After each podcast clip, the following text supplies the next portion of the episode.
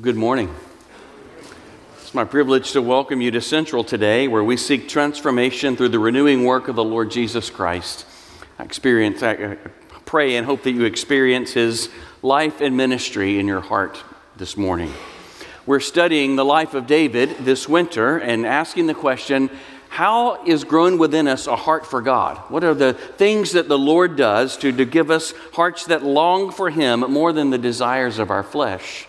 And this morning we turn to chapter 24 of 1 Samuel and we find David running. He's hiding from King Saul, and it's a hard season in his life, and in which the Lord is teaching David submission. Rather than grasping for his own desires, but patiently waiting for the Lord to bring about his best in his time, in his way. And man, is that a hard lesson to learn. It's hard to be in heart school where the Lord is teaching submission. I wonder if we need it again today. 1 Samuel 24, beginning in verse 1, hear God's word.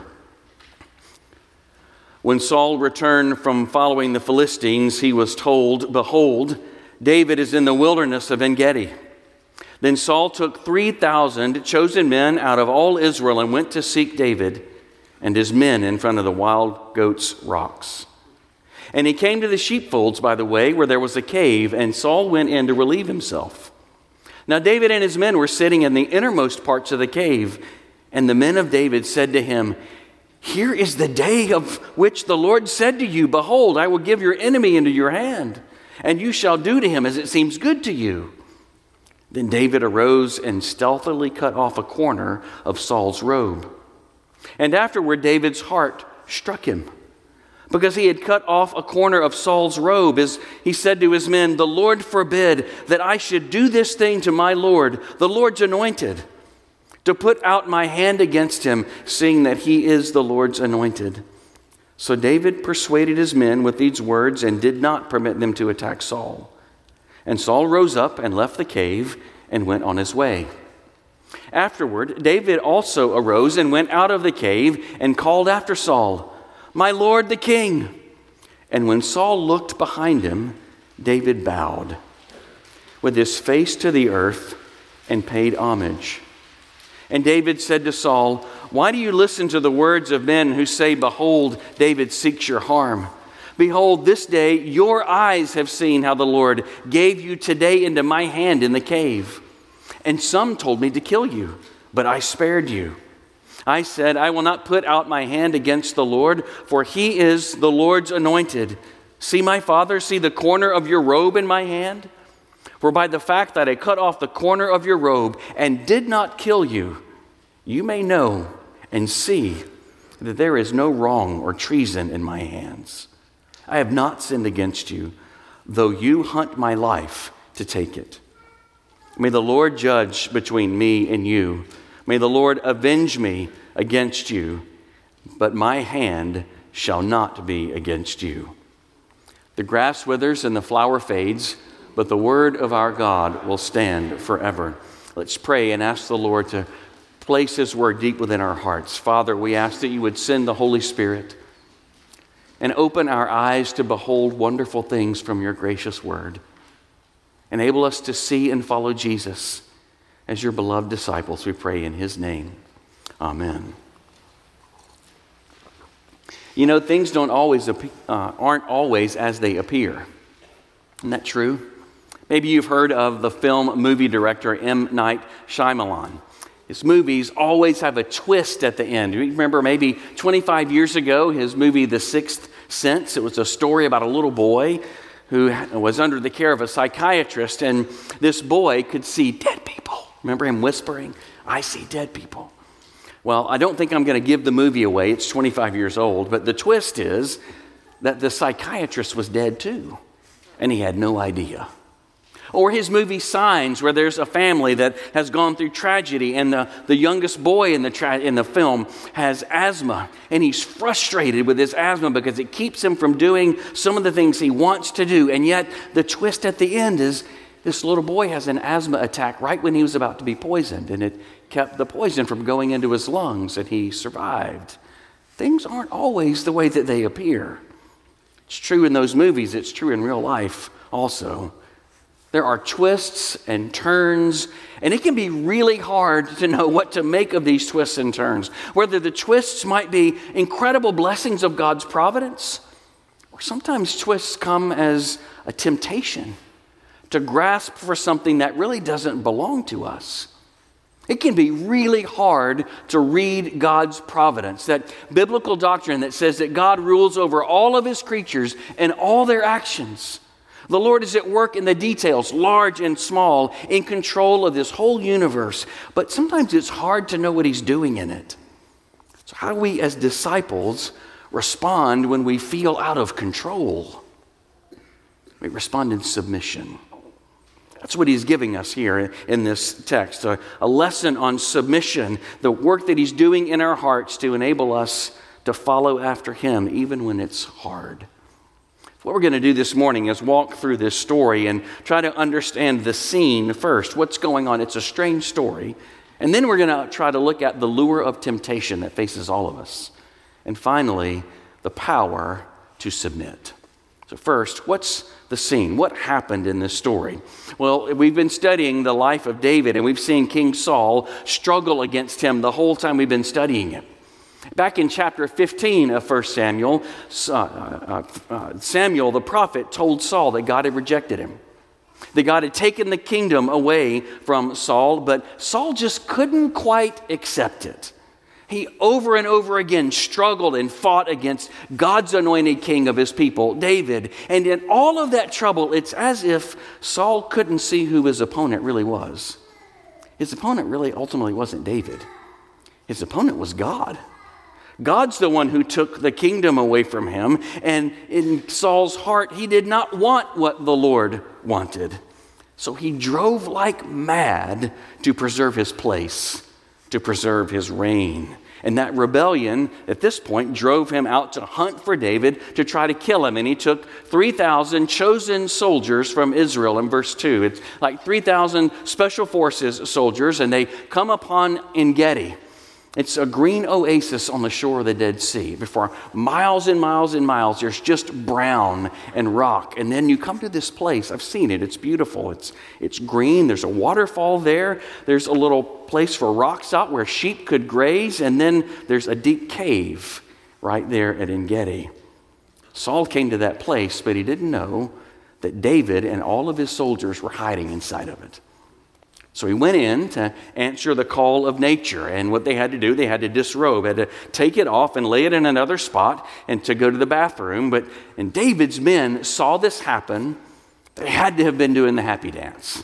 I mean, could they believe their incredible fortune? Here was an opportunity to end this war. In, instead, of, instead of continuing to stay on the run all the time, all it would take is one blow of the sword and it's all over. And in verse 4, they invent a promise. They invent this saying that God has delivered his enemy into his hand to do whatever he would like, but that's nowhere in the Bible. Here's the thing it seemed true, so surely it must have been true. And friends, that is a dangerous place to stand. To invent God's promises to baptize what we already want to do, it's a dangerous place to be. They thought, surely God has given Saul into your hand, and the, you can have the kingdom once and for all. It didn't take an advanced Hebrew degree to see this. Of course, this is what's, this is what's happening in this providence of God. But here's the question Is that really God's amazing providence? Or was it temptation? Was it a deep temptation for, for, for David to grasp something that didn't belong to him in that way? So, what does David do? Verse 4. He grabs hold of Saul's robe. It was laying over on the side, not right next to him. And he grabbed the robe. The robe was the symbol of the king's authority, and he cut off a corner. And what ancient historians tell us is cutting the corner off of the king's robe is a, a way to say, power has left you. It's a way to say Elvis has left the building. The kingdom has turned from the house of Saul to the house of David. It was subtle, but a very clear dig. Your time is over, pal. It's my time to reign. He cut the robe, And then in verse 5, he had a conscience attack.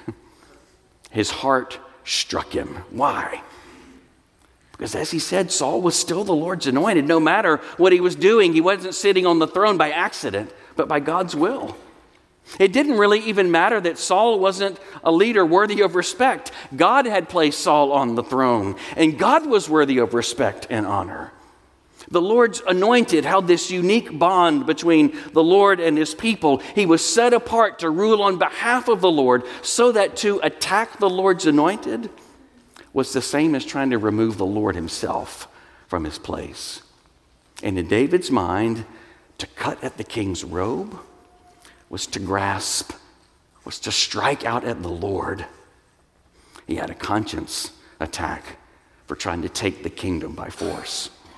And so in verse 6, he began to argue with his men.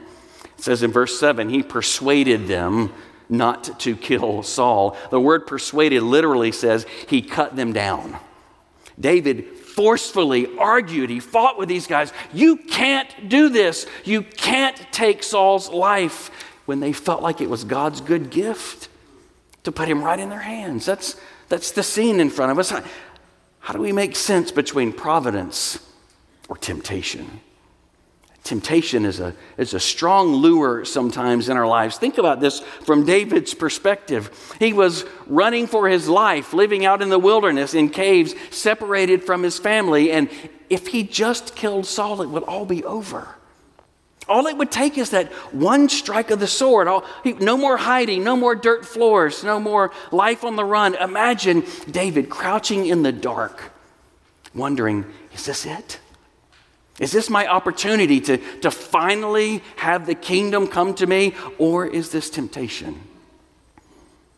Imagine him wondering do I really have to sin in order to receive God's blessed promise? It's one of those moments in life, that lure of temptation, a, a fork in the road. Which way am I going to go? Am I going to grasp for myself something I want, or will I humbly submit to the Lord's rule and reign? Do I have to grasp and sin in order to get what I think God wants me to have? Or am I willing to refuse sinful means to advance myself? Of course, the Lord had promised the kingdom to David. He did it in chapter 16 and 20 and, and 23. But the question was how? He had promised the kingdom to David, but how was where the temptation lay? Saul was the Lord's anointed, and David had no right to take his life. So the question became can I trust God?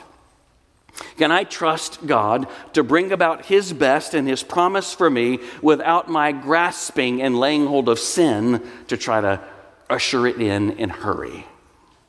So it's David's question. The question comes to you and to me too. Are we content not only to pursue the Lord's will, but do so in His way and in His time?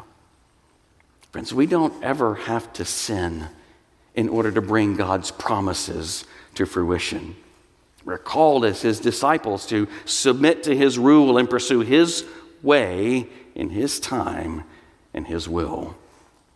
When David's conscience pricked him in verse 5. He, we see him at the end of, the, uh, end of this section, casting himself in humility and submission before the Lord. Look at verse 12. He said to Saul, May the Lord judge between me and you. May the Lord avenge between me and you. And verse 15, it's not printed there, but verse 15 says, May the Lord therefore be judge and give sentence between me and you, and see to it and may the Lord plead my cause and deliver me from your hand. You see, ultimately, David said he could wait for the gift of the Lord's throne rather than seize it through sinful means like murder. He was willing to submit and wait on the Lord's timing, even though it meant more suffering. It meant longer hardship. How hard that must have been in the moment to resist, as one commentator calls it, the temptation of the shortcut. You know, the temptation of the shortcut. I, I, can see where God wants me to go, and if I just cut the angle here, then surely I'm gonna, I'm gonna get it faster. But maybe that's not the way the Lord wants us to go. It wasn't just David who faced the temptation of the shortcut, but also the greater David, the son of David, the Lord Jesus himself. In Matthew chapter 4, when the devil took Jesus out and tempted him by offering him what God had already promised. The devil offered Jesus the kingdom. He offered him the nations, but his father had already promised him that very thing. The question was, how? How are you going to get that kingdom, Jesus? The devil offered Jesus a painless kingdom. He offered him a throne for the taking only if Jesus would bow down and worship the evil one himself. The Bible says he was tempted. A bloodless revolution, a kingdom without a cost, and no cost of bearing sin, no cost of taking on himself the wrath of his heavenly Father against sin, no separation from his Father, no crucifixion. Of course, it would have been easier to take the shortcut. But Jesus resisted a crown without the cross. And in doing so, in doing the Lord's work in the Lord's way, which led Jesus to the cross, it brings you and I our salvation by his blood that was shed for us, that same blood that frees us from that temptation of taking the shortcut. We all come face to face with that. I've, I've heard it said more than once. Um, 500 times I've heard it in my ministry career. The Lord wants me to be happy. You ever heard that? There's a lot of truth to that. The Lord wants His children to be blessed. He wants His children to flourish. He wants us to enjoy Him and, and enjoy His world. It's true, but, but how? How does He want that promise to come to fruition in our lives? I've heard it said before the Lord wants me to be happy, so if I have to break my marital vow in order to have that happiness, so be it. It's a temptation of the shortcut. Or the Lord, the Lord wants me to provide for my family. Of course He does. That's, that's the right thing. So surely a little cheating on my taxes doesn't really matter all that much, right? Some t- temptation of the shortcut. Or the Lord wants me to have victory over my enemies. Of, of course He does. So if I bend the truth about those enemies and spread a few lies about them, that's really not a big deal, right? Temptation of the shortcut.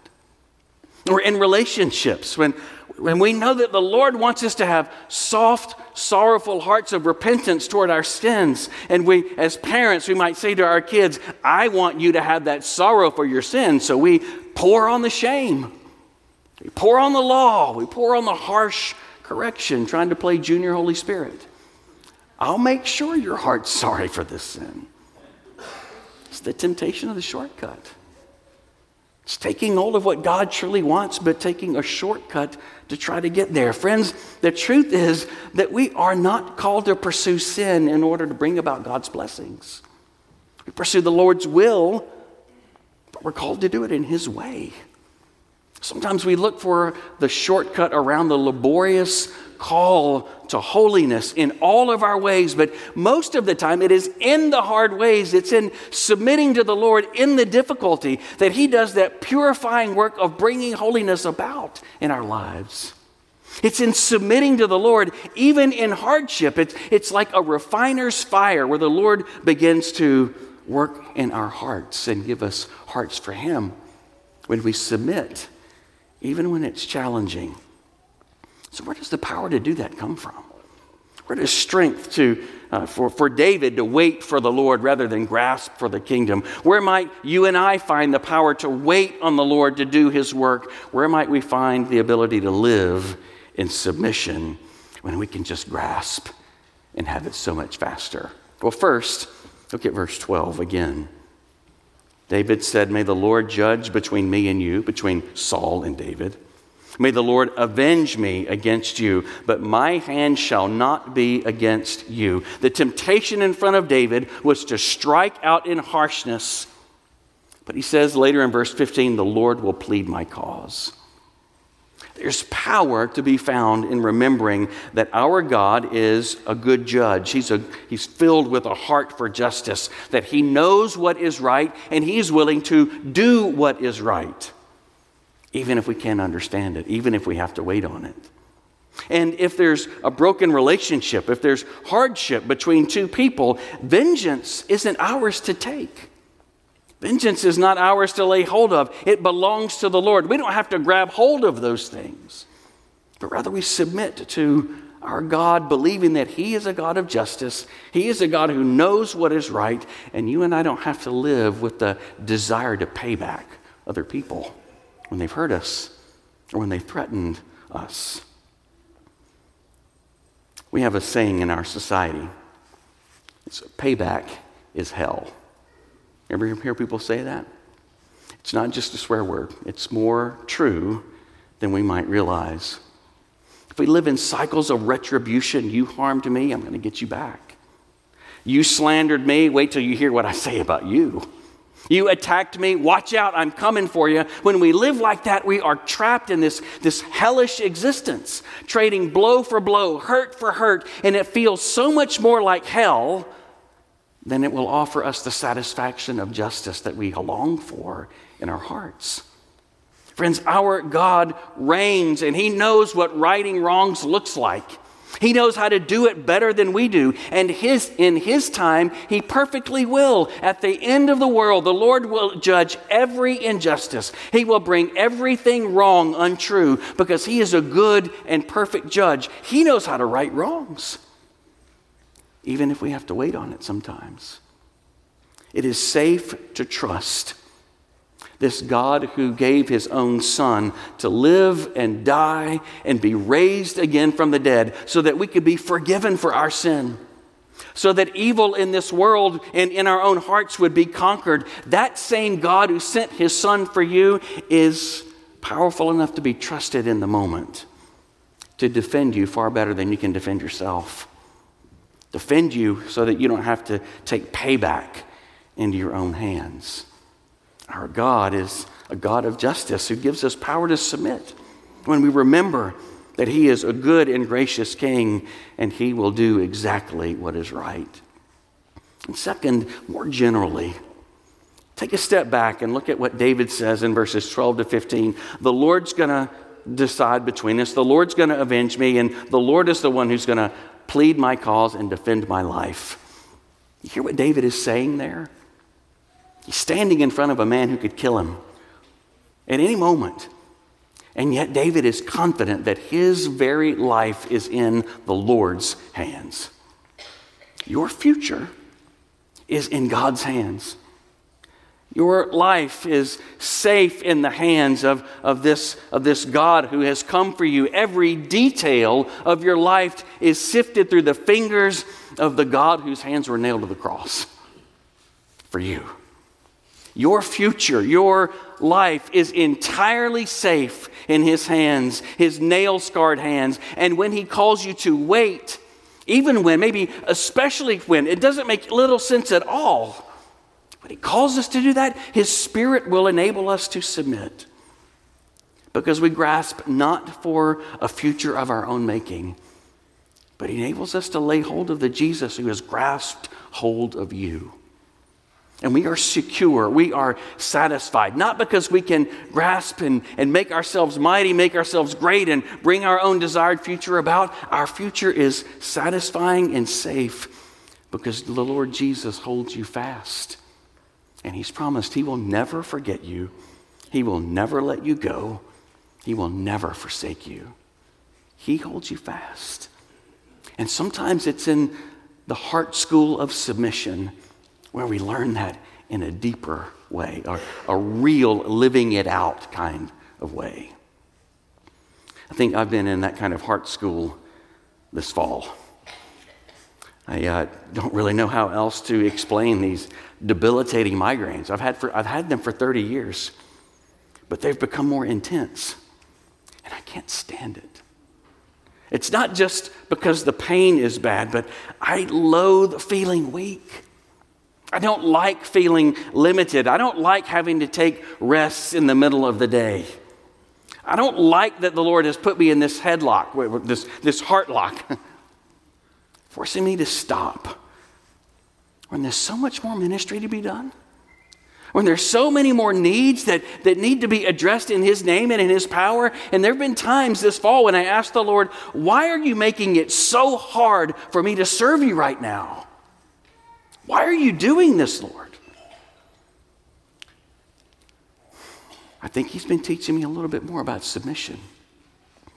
about being rooted in His promise to never leave us and never forsake us, to be with us in the pain, and to recognize that He is bigger than any limits that we have in our lives. He's bigger than anything that feels like it's a threat to His promise being worked out in our lives. God's bigger than all of it. I've been reading through this a, a biography of a pastor, uh, Hobson, who was in Liverpool in the 1800s when J.C. Ryle was the bishop. And Pastor Hobson battled severe depression. There were months where he would have to be out of his pulpit, out of his ministry, because he just couldn't function. He was in such the grip of depression, and he was ashamed of it. I'm not. I'm grateful that he was honest. It, it blesses my soul that he actually wrote about his limitation and his depression and how the Lord came to find him in the middle of it. But he wrote a letter to his friend Ryle. Say, what, what am I to do? I question my call, I question my circumstances. What's God doing here?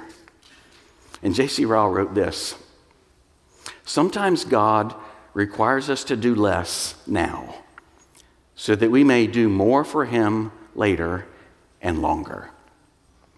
That's a good perspective on the limits in our lives. Maybe the Lord has some other story of His providence He's working out. And then He added this.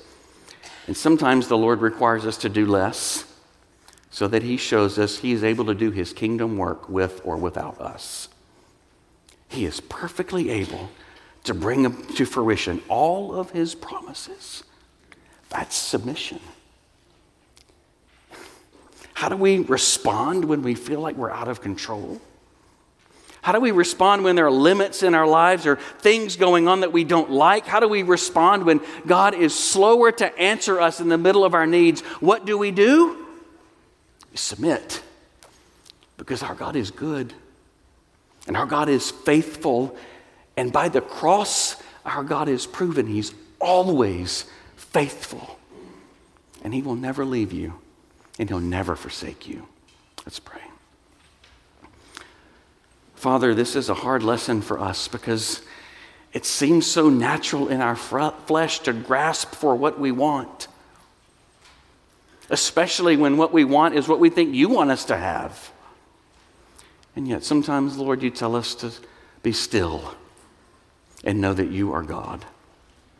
So, Father, would you help us learn this lesson of submission and give us hearts that beat for you? Hearts that not only long for your will, but for it to be done in your way and in your time. Give us hearts of faith when we doubt.